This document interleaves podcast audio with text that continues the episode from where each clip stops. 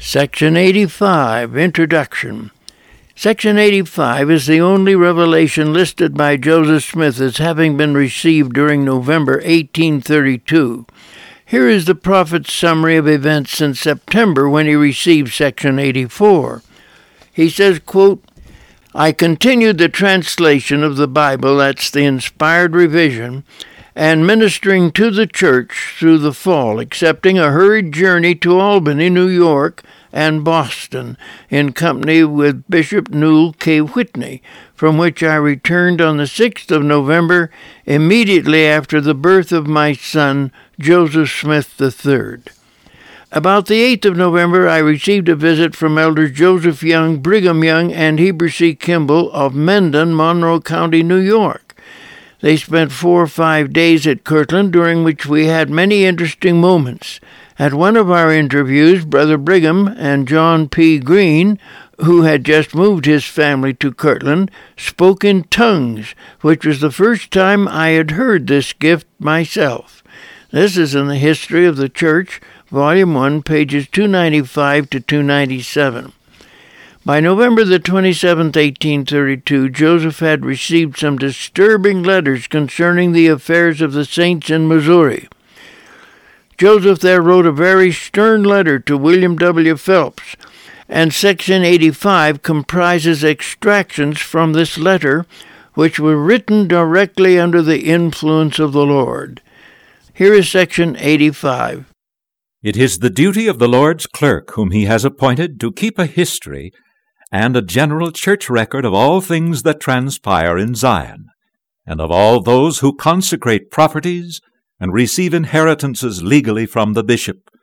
Never at any time was the law of consecration lived perfectly among the early saints as directed by the Lord. Much of this letter is addressed to William W. Phelps, designed to inform the leaders in Missouri of their deficiencies so that they could be corrected. One of the most serious problems was that the clerk in Missouri, who was John Whitmer, had not been sufficiently careful in keeping the church history. He had also been careless in tabulating the various consecrations of the saints and the full description of the inheritances assigned to them by the bishop. Edward Partridge. The bishop had been reprimanded by the Lord in two previous revelations, section 50 and 39 and section 64 and 17. But apparently the bishop had not given heed to these warnings, nor had the clerk been required to fulfill his duties. And also their manner of life, their faith and works, and also of the apostates, who apostatize after receiving their inheritances the clerk had also failed to record the way of life of the saints, both as to their beliefs and their works. What was more serious was the fact that there had not been a careful record of those who had consecrated their property but had apostatized after receiving their inheritance from the bishop. It is contrary to the will and commandment of God that those who receive not their inheritance by consecration, agreeable to His law, which he has given, that he may tithe his people, to prepare them against the day of vengeance and burning, should have their names enrolled with the people of God. It was also a commandment of the Lord that those who apparently had refused to consecrate their property and receive their various inheritance should be declared apostate.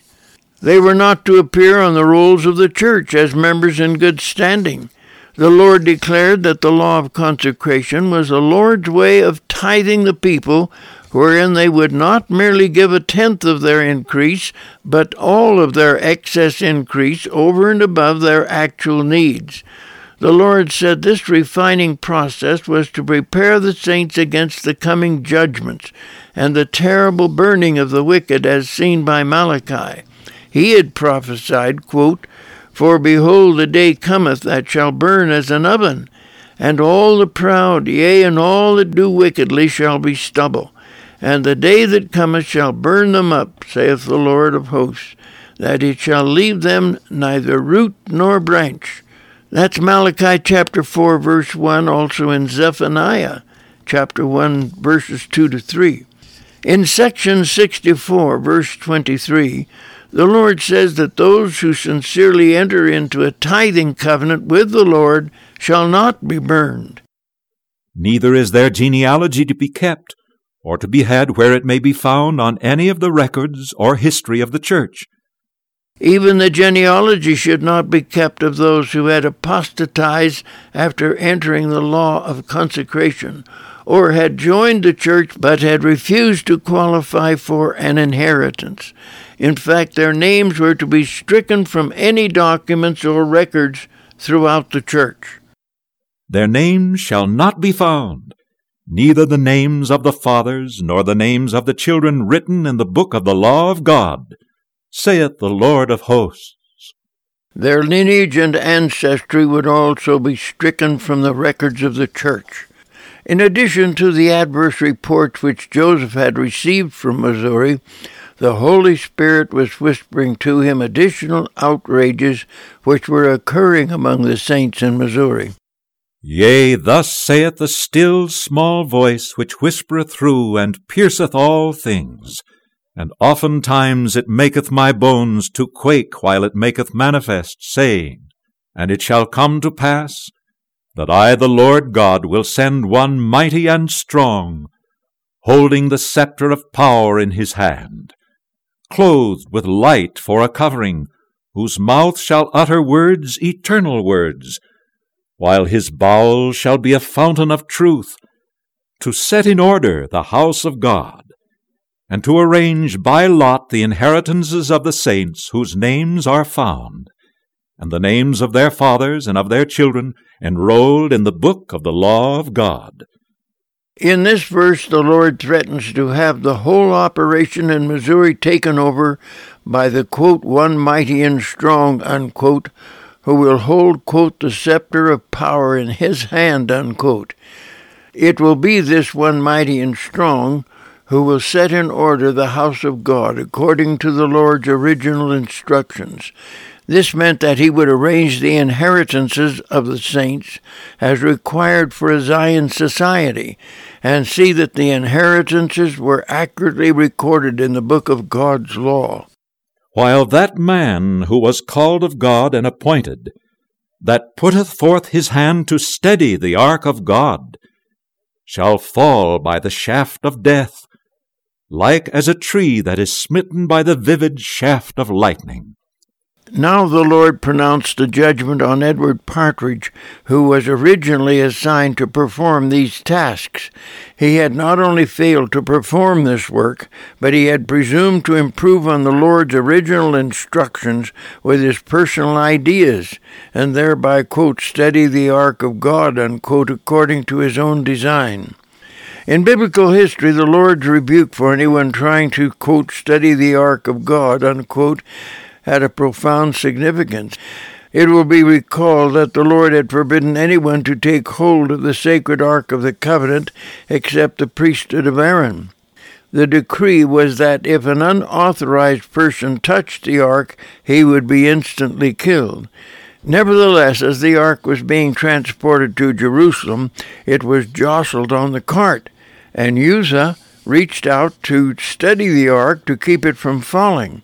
The gesture was no doubt designed to be helpful, but Uzzah was immediately struck dead just as the Lord had decreed. This is described in 2 Samuel chapter 6 verse 6 and 1 Chronicles chapter 13 verse 9. Now, in this letter to the Missouri Saints, Bishop Partridge was addressed in the same ominous tone as the story in the Bible. He was not only accused of trying to steady the ark, but the Lord had virtually implied that Bishop Partridge had exposed himself to the possibility of being struck down by the shaft of death. This did not happen immediately, but barely a year later, when the saints were driven out of Jackson County on May the 27th, 1840, Bishop Partridge died. He was only 46 years of age.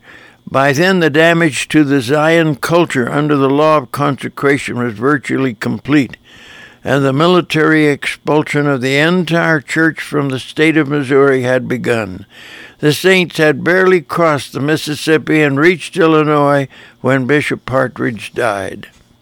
Since those cruel and brutal days, scholars have expended tremendous amounts of energy as they puzzled over three vital questions connected with the unexpected termination of the Zion government in Missouri. When we come to section 101, the Lord will make it clear that the saints brought the tragedy on themselves through disobedience. Nevertheless, these three questions remain unanswered. Number one, what had Bishop Partridge done that so offended the Lord and aroused the indignation of Joseph Smith? Two, who was the one mighty and strong whom the Lord threatened to send down to Zion with a scepter of power to set up the inheritances according to God's original design? Number three, when the saints do return to Missouri, and as the Lord says, Zion shall be redeemed in the due time of the Lord, and that's in Doctrine and Covenants 136 and 18, will it be this same, quote, one mighty and strong, unquote, who will use the scepter of priesthood power to set up the Zion society correctly? In other words, if this is referring to Joseph Smith, will he be resurrected and return to lead the saints back to Missouri? Now, in answer to the first question, as to how Bishop Partridge had offended the Lord and aroused the indignation of Joseph Smith, we now know that the bishop thought there were defects in the law of consecration as the Lord had set it up, and he intended to correct these deficiencies, but without any authorization from the Lord. We have located some of the contracts which were drawn up by Bishop Partridge, and they were definitely not what God had prescribed. For example, after a family had consecrated everything they owned to the church, the bishop was supposed to deed back to each steward and his family what they needed for an inheritance. Instead, Bishop Partridge, quote, leased, unquote, back a portion of the property and then, quote, loaned, unquote, them the money needed for the operation of their inheritance. This arrangement missed the genius of the Lord's plan, where each steward owned his inheritance and managed it according to his own inclinations. But the quote lease unquote arrangement allowed the bishop to meddle in the administration of the stewardship contrary to the intent of the Lord. Furthermore, if the steward became dissatisfied and wanted to leave the order, the bishop demanded back the quote lease unquote and held the steward liable for the quote loan unquote covering the operating expenses. All of this is in the book by John Henry Evans entitled Joseph Smith, an American Prophet, pages 242 to 243. From the Lord's point of view, practically everything was wrong with the way Bishop Partridge was handling the saints' inheritances. The Lord had specifically said that each steward was to receive his inheritance or property with a fee simple deed, which made each steward the absolute owner and manager of the property in his inheritance and whatever was needed to operate the inheritance was also granted as part of the inheritance. There was no quote loan unquote for operating expenses, and if the steward became dissatisfied and wanted to leave the system, he took his inheritance with him because it was legally his.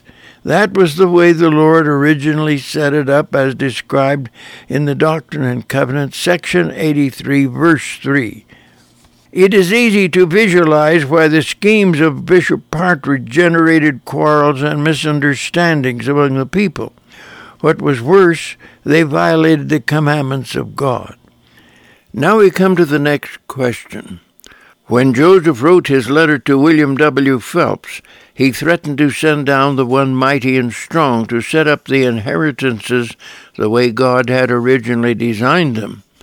Who was the one mighty and strong Joseph was threatening to send down? As we reflect on this situation, it is only reasonable that since the president of the church had appointed Bishop Partridge, he obviously had the right to remove him and replace him when he failed to function correctly. However, Joseph didn't come right out and say he was the one mighty and strong. It was not until after the saints were driven out of Missouri and had settled in Nauvoo that Joseph revealed the identity of the one mighty and strong. Here were the circumstances. A body of saints were dissatisfied with the swamps and marshes in Nauvoo and had settled across the Mississippi River in a place called Montrose. By the time the prophet Joseph had escaped from his captors in Missouri, the people in Montrose had taken it upon themselves to set up a Zion society and had begun to assign inheritances under the law of consecration. However, none of this was by authority of the leaders of the church. The moment Joseph learned about the Montrose project, the prophet called a special council in Montrose, and it was there that we see Joseph exercising the attributes of the one mighty and strong. At the special council meeting, he declared, quote, The law of consecration could not be kept here, and it was the will of the Lord that we should desist from trying to keep it.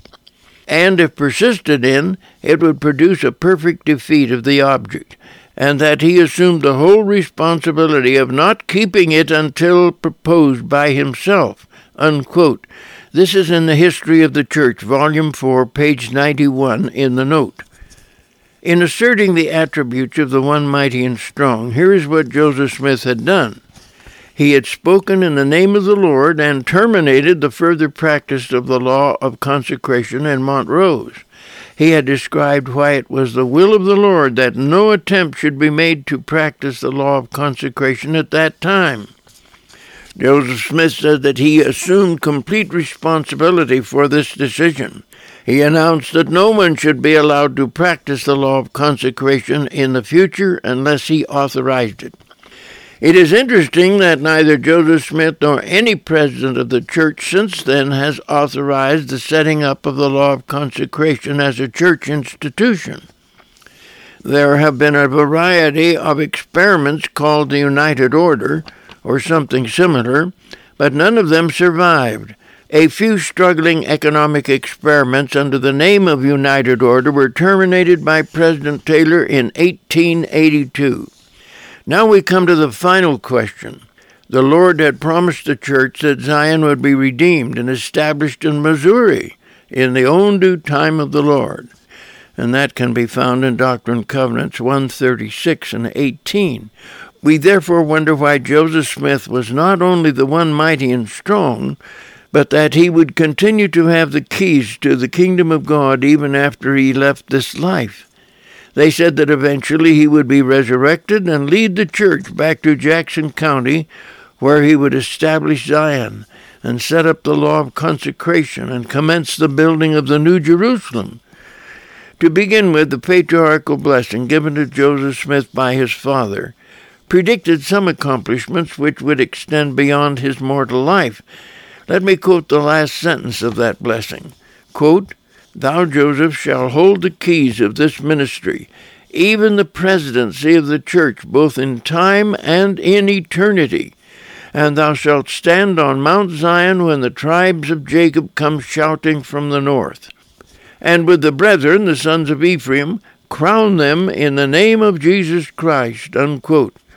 That's in the Utah Genealogical and Historical Magazine, Volume 23, for October 1935, page 175. This indicates that Joseph Smith would continue presiding over the church even after he departed from this life. It also indicated that he would stand on Mount Zion with the general authorities of the church and welcome back the lost tribes of Israel when they came in a vast multitude out of the north to make their way to the New Jerusalem, where they could receive the blessings of the priesthood from the hands of the sons of Ephraim. That's in Doctrine and Covenants 133, verses 26 to 32. Some of the early brethren had personal revelations disclosing the fact that Joseph would have a post mortal ministry and intermingle with the mortal leaders of the church. One of these was Parley P. Pratt. He was traveling between Chicago and Peoria when the terrible news spread across the world that Joseph Smith and Hyrum had been murdered while in the protective custody of the governor of Illinois. Parley hurriedly directed his course toward Nauvoo, but he was overwhelmed with confusion as to what advice he would give the people when he arrived. In his anguish he cried out, quote, O Lord, in the name of Jesus Christ, I pray thee, show me what these things mean, and what I shall say to the people. Unquote. Then he continues, quote, On a sudden the Spirit of God came upon me. The Spirit said unto me, Lift up your head and rejoice, for behold, it is well with my servants Joseph and Hyrum. My servant Joseph still holds the keys of my kingdom in this dispensation, and he shall stand in due time on the earth in the flesh, and fulfill that to which he was appointed. Unquote. This is in the autobiography of Parley P. Pratt, pages 370 to 371. Elder Pratt was so astonished and amazed with this message that he asked the Lord to repeat it, which he did. But this revelation raises numerous questions. What would be the mission of Joseph if he returned in the flesh following his resurrection? And how soon would it occur? Gradually, the authorities learned answers to many of their questions. On February the 2nd, 1884, Apostle Erastus Snow spoke in the Logan Tabernacle and summarized what the general authorities knew about the future postmortal ministry of Joseph Smith. First, as we have already mentioned, his authority to govern the church would continue both on the earth and in heaven. Brigham Young, John Taylor, and others would conduct the affairs of the church, but Joseph Smith would preside over its councils. This is Doctrine and Covenants 90, verses 3 to 4. 2. In the spirit world, Joseph would preside over the preaching of the gospel to those of this dispensation, just as Jesus had done for those who were in prison while his body was in the tomb. That's in the Journal of Discourses, volume 25, page 33. And third, he will preside over the building of temples until there are hundreds of them operating in the church. And that's in the Journal of Discourses, volume 25, page 31. Fourth, Joseph will then be assigned to initiate the resurrection among the righteous dead of this dispensation. And this is what Elder Snow said quote, The next mission will be to come to prepare the way in Zion and in her stakes and in the temples of our God, for turning the key to the resurrection of the dead. And who will be the first and foremost to be resurrected? Why, he whom God has placed first and foremost to hold the keys of this last dispensation. How long will it be? It is not given unto me to say, but it is given to me to say that the time is nigh at hand. Unquote. That's in the Journal of Discourses, volume 25, page 33. All of this exciting new doctrine concerning the post mortal mission of Joseph Smith provides startling answers to questions raised in section 113, which we will cover shortly. Meanwhile, we will summarize section 113 by mentioning that some of the brethren wanted to know the identity of the individuals mentioned in the parable of the stem by Isaiah, chapter 11. In answer to their inquiry, section 113 reveals that the stem mentioned by Isaiah in this parable is none other than Jesus Christ. This is in the Doctrine and Covenants, section 113, verse 2. Then the brethren wanted to know the identity of the, quote, rod, unquote, that shall come forth from the stem, or Jesus Christ, in the latter days. The answer is somewhat obscure and therefore puzzling. Quote, Behold, saith the Lord, it is a servant in the hands of Christ, who is partly a descendant of Jesse, that's the Jewish line of descent, as well as of Ephraim, or of the house of Joseph, in whom there is laid much power. That is in the Doctrine and Covenants, section 113, verse 3. The brethren then ask about the quote, root, unquote, of Jesse, and the Lord declared, quote, It is a descendant of Jesse, as well as of Joseph, unto whom rightly belongs the priesthood, and the keys of the kingdom.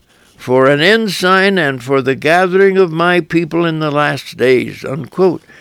That's Doctrine and Covenants 113, verse 6. It is obvious that the quote root unquote describes the mission and keys of authority belonging to Joseph Smith himself. But what about the rod who seems to be of the same descent? In answer to this question, we turn to Joseph's patriarchal blessing and review it in the light of the revelation to Parley P. Pratt.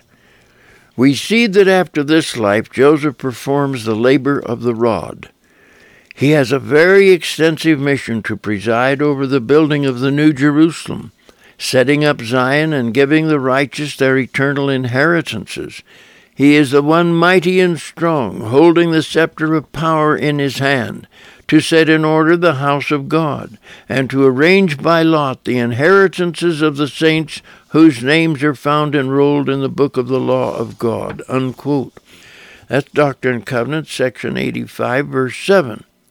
As the Lord said to Parley P. Pratt, quote, My servant Joseph shall stand in due time on the earth in the flesh, and fulfill that to which he is appointed. Unquote. Of course, his flesh would be actually the refined and exalted resurrected tabernacle of his immortal body. So, with all of this revealed information, we can now put it all together. The root is Joseph Smith during his mortal mission to hold the keys of the kingdom, being endowed with the highest order of the priesthood, and raised up as an ensign for the Gentiles while launching a worldwide gathering of Israel. Following Joseph's martyrdom, the Lord advanced him to his brilliant new role as the rod. At the appropriate time, he would be the first person in this dispensation to be resurrected, and then he would commence his new career reserved for the role of the rod. Now we return to the original text. After verse 9 And all they who are not found written in the book of remembrance shall find none inheritance in that day, but they shall be cut asunder and their portion shall be appointed them among unbelievers, where are wailing and gnashing of teeth. This verse refers to the future time when America will have been cleansed and the saints will have returned to Missouri. Now the saints can really live the law of consecration as the Lord originally designed it. In this verse, the Lord is declaring that in that future day, any member of the church who is not recorded in the official church book of remembrance of those who are tithe payers or living under the law of consecration will be cut off from the church and treated as outsiders. These things I say not of myself. Therefore, as the Lord speaketh, he will also fulfill. The Lord wants to emphasize that all of these words are from the Lord and are not the opinions of any man. And they who are of the high priesthood, whose names are not found written in the book of the law, or that are found to have apostatized, or to have been cut off from the church, as well as the lesser priesthood or the members, in that day shall not find an inheritance among the saints of the Most High. In that future day, all will be expected to live the righteous law of total consecration. As the saints gather to New Jerusalem and participate in the New Zion, no level of priesthood rank will entitle a person to an inheritance unless that family is recorded in the church book of remembrance. Therefore it shall be done unto them as unto the children of the priest, as will be found recorded in the second chapter and 61st and 2nd verses of Ezra. The Lord wants the saints to realize how important this sacred record will be when the inheritances are distributed by the president of the church. People who are not on the record will be like the people who tried to claim they were priesthood holders back in the days of the prophet Ezra. It says, quote, And the children of the priests, these sought their register among those who were reckoned by genealogy, but they were not found. Therefore they were treated as polluted and were put from or out of the priesthood. Unquote. That's in Ezra chapter 2, verses 61 to 62. Thus it will be when people seek inheritances in Zion. They will have to be named in the official book of remembrance or be deprived of any inheritance. In the parable of the foolish virgins, the Lord suggests that perhaps half of the nominal members of the church will not be ready when he comes, and he will have to say, quote, Verily I say unto you, I know you not. Unquote. And that's in Matthew chapter 25, verse 12. Section 86, Introduction. It will be recalled that by the latter part of 1832, Joseph was still engaged in revising the New Testament under the spirit of inspiration. However, when he and Sidney Rigdon came to the parable of the wheat and the tares in the 13th chapter of Matthew, the Spirit seemed to indicate that this parable had particular significance for the church in the latter days. Joseph therefore made an appeal directly to the Lord for further clarification. In his history, Joseph Smith thereafter recorded, quote, on the 6th of December, 1832, I received the following revelation explaining the parable of the wheat and the tares. Unquote. To facilitate our study of this parable, we will first present the text as it appears in the Bible, and then we will have Wendell Noble tell us how the Lord commented on it in this revelation. And now we come to section 86. And we begin by quoting from Matthew chapter 13, verse 24. Quote, Another parable put he forth unto them, saying, The kingdom of heaven is likened unto a man which sowed good seed in his field. Unquote. And now the commentary of the Lord in the Doctrine and Covenants, section 86, verses 1 to 2. Verily, thus saith the Lord unto you, my servants, concerning the parable of the wheat and of the tares. Behold, verily I say, the field was the world, and the apostles were the sowers of the seed. Now back to Matthew 13 and 25. It says, quote, But while men slept, the enemy came and sowed tares among the wheat, and went his way, unquote. Now the Doctrine and Covenant, section 86, verse 3. And after they have fallen asleep, the great persecutor of the church, the apostate, the whore, even Babylon, that maketh all nations to drink of her cup, in whose hearts the enemy, even Satan, sitteth to reign. Behold, he soweth the tares. Wherefore the tares choke the wheat and drive the church into the wilderness. Now Matthew 13 and 26. Quote, But when the blades was sprung up and brought forth fruit, then appeared the tares also. Unquote. Now the Doctrine and Covenants, section 86, verse 4. But behold, in the last days, even now, while the Lord is beginning to bring forth the word, and the blade is springing up and is yet tender.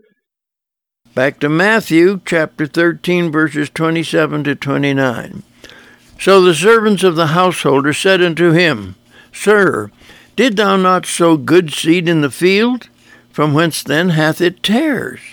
He said unto them, An enemy hath done this. The servant said unto him, Wilt thou then that we go and gather them up? But he said, Nay, lest while ye gather up the tares, ye root out the wheat with them. Unquote. It should be pointed out that young tares look exactly like young wheat that is why the Savior did not want the tares to be gathered until they were sufficiently developed so they could be readily distinguished from the wheat. Now, Doctrine and Covenants 86, verses 5 to 7. Behold, verily I say unto you, the angels are crying unto the Lord day and night, who are ready and waiting to be sent forth to reap down the fields. But the Lord saith unto them, Pluck not up the tares while the blade is yet tender, for verily your faith is weak, lest you destroy the wheat also. Back to Matthew now, 13 and 30. Let both grow together until the harvest. And in the time of harvest I will say to the reapers, Gather ye together first the tares, and bind them in bundles to burn them, but gather the wheat into the barn. Unquote. Now we have Doctrine and Covenants, section 86, verses 8 to 11. Therefore let the wheat and the tares grow together until the harvest is fully ripe. Then ye shall first gather out the wheat from among the tares. And after the gathering of the wheat, behold, and lo, the tares are bound in bundles, and the field remaineth to be burned. Therefore thus saith the Lord unto you, with whom the priesthood hath continued through the lineage of your fathers, For ye are lawful heirs, according to the flesh, and have been hid from the world with Christ in God. Therefore your life and the priesthood have remained, and must needs remain through you and your lineage, until the restoration of all things spoken by the mouths of all the holy prophets since the world began. Therefore, blessed are ye, if ye continue in my goodness, a light unto the Gentiles, and through this priesthood, a Saviour unto my people Israel. The Lord hath said it. Amen. We gain the impression from the Saviour's interpretation of this parable that one of the great tasks of godly government is getting the covenant members of the priesthood who were ordained in the pre existence an opportunity to get through the second estate when there is no priesthood lineage through which they can come. This could be true of the Anglo Saxons, the Scandinavians, many others who carry in their bloodlines the lineage of the prophets. Nevertheless, he speaks as though the light of Christ within them, as well as their instinctive tendency to do good, have been a great blessing to the Gentiles down through the centuries. And this has been true even though these heirs of the covenant could not function as priesthood holders during the Dark Ages.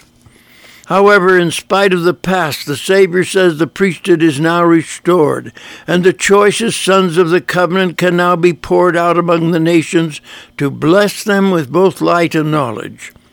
We can only speculate as to the purpose of the Savior in giving this more elaborate interpretation of the parable of the wheat and the tares at this particular time. Here are some possible suggestions. Some of the foremost leaders of the church were about to lose their way and apostatize. Faithful members would be like the angels who wanted to immediately destroy these renegades who had deserted the kingdom. But Jesus emphasizes in this parable that there is a need to be patient with the wavering. Some of these will come back. Perhaps not all the way, but at least enough to render some valuable benefit to the kingdom before they die. Among these would be Oliver Cowdery and Martin Harris, witnesses to the Book of Mormon, who had seen angels and shocked the faith of many members when they left the church. And two, it is important to realize the identity of those who actually spread the terrors in the kingdom to defeat the Lord's purposes. Every effort should be exercised to prevent God's enemies from succeeding in their diabolical ambitions. Number three, we must also remember that the field in this parable represents the world. This is how much is at stake in our life and death struggle with Satan. This fallen angel and his host know that if they lose, their punishment is to be cast back into outer darkness forever. This is why Satan's war against the servants of God is so intense and bitter. With Satan, this is literally a war to the death. Section 87 Introduction Section 87 predicted the American Civil War 28 years before it occurred and 81 years before the First World War. This revelation also included a number of historical details concerning the Civil War, which were all literally fulfilled. The disastrous American Civil War was the accumulated result of five political crises. The first crisis actually occurred during the Constitutional Convention in 1787. Ten states wanted to outlaw slavery and included in the Constitution, just as they had already provided in the Northwest Ordinance of 1787. However, South Carolina was a swamp state with tobacco, rice, and indigo becoming staple crops and highly profitable exports. The cultivation of these crops required large importation of slaves each year.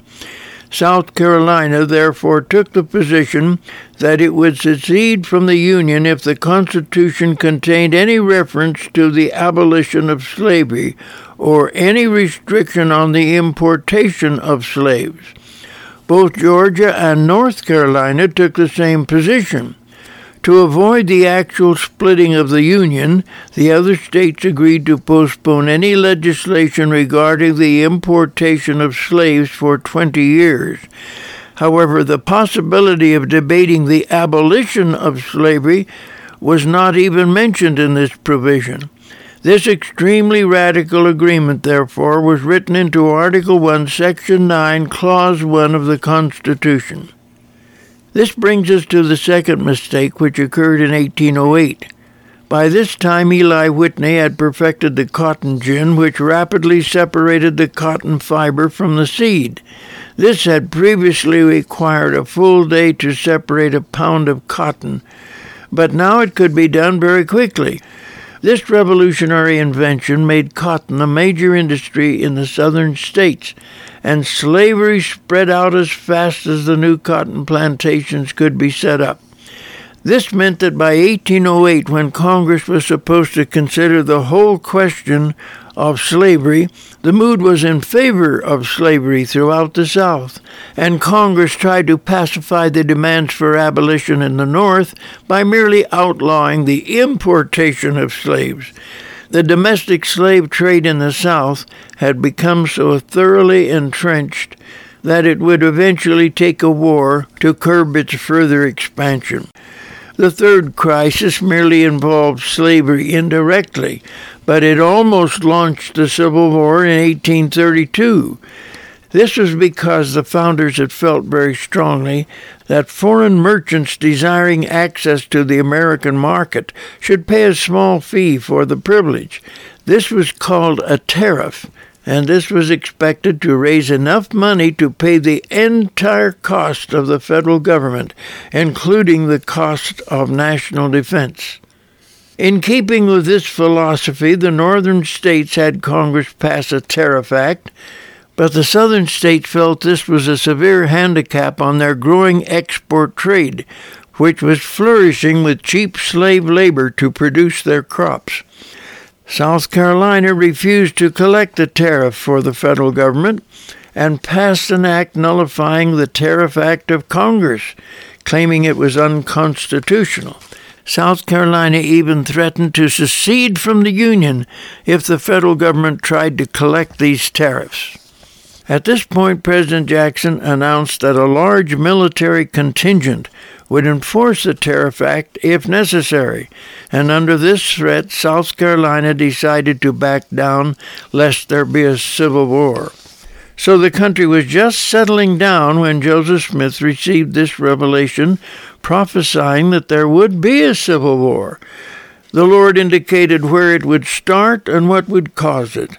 The elders of the church took this prophecy with them wherever they went, but when nothing happened right away, the people began to disbelieve it. Now, number four, the fourth political incendiary crisis which contributed to the final explosion was a blunder by the Supreme Court. This was the famous Dred Scott case handed down by Chief Justice Taney on March the 6th, 1857. Dred Scott was a Negro who had been a servant of an army surgeon in St. Louis. However, as Scott's owner was moved around in his assignments, Scott found himself in the free territory of the Northwest. When he was taken back into a slave state, he sued on the ground that he could not be returned to slave status once he had been in a free territory. However, the prosecution questioned the right of a Negro to even sue in a federal court, assuming he was not a citizen. So that was the issue that finally reached the Supreme Court. It was simply a question of whether a Negro had the right to appeal to a federal court to protect his rights. Chief Justice Taney decided he did not. That was bad enough, but the Chief Justice went on to give his personal opinion of the Negro and his status in the United States. In summary, he said, Quote, the Negro was not a citizen in the eyes of the Constitution of the United States. The Constitution was made for white men only. The Negro is so far inferior to the white race that they have no rights which the whites are bound to respect. Unquote. That's from the book by David Muzzey, The American People, page 341. This decision so inflamed the anti slavery element of the country that it became one of the main issues in the 1860 election. As a result, it put the Republican Party and Abraham Lincoln in power. Now, number five. In 1860, as soon as South Carolina received word of Lincoln's election, the state convention met on December 20th, 1860, and passed the famous Ordinance of Secession. It even declared that as far as South Carolina was concerned, the Constitution of the United States stood repealed, and the union between South Carolina and the United States was dissolved. Now, other states followed in quick succession. On April the 12th, 1861, the bombardment of Fort Sumter commenced. The terrible Civil War had begun.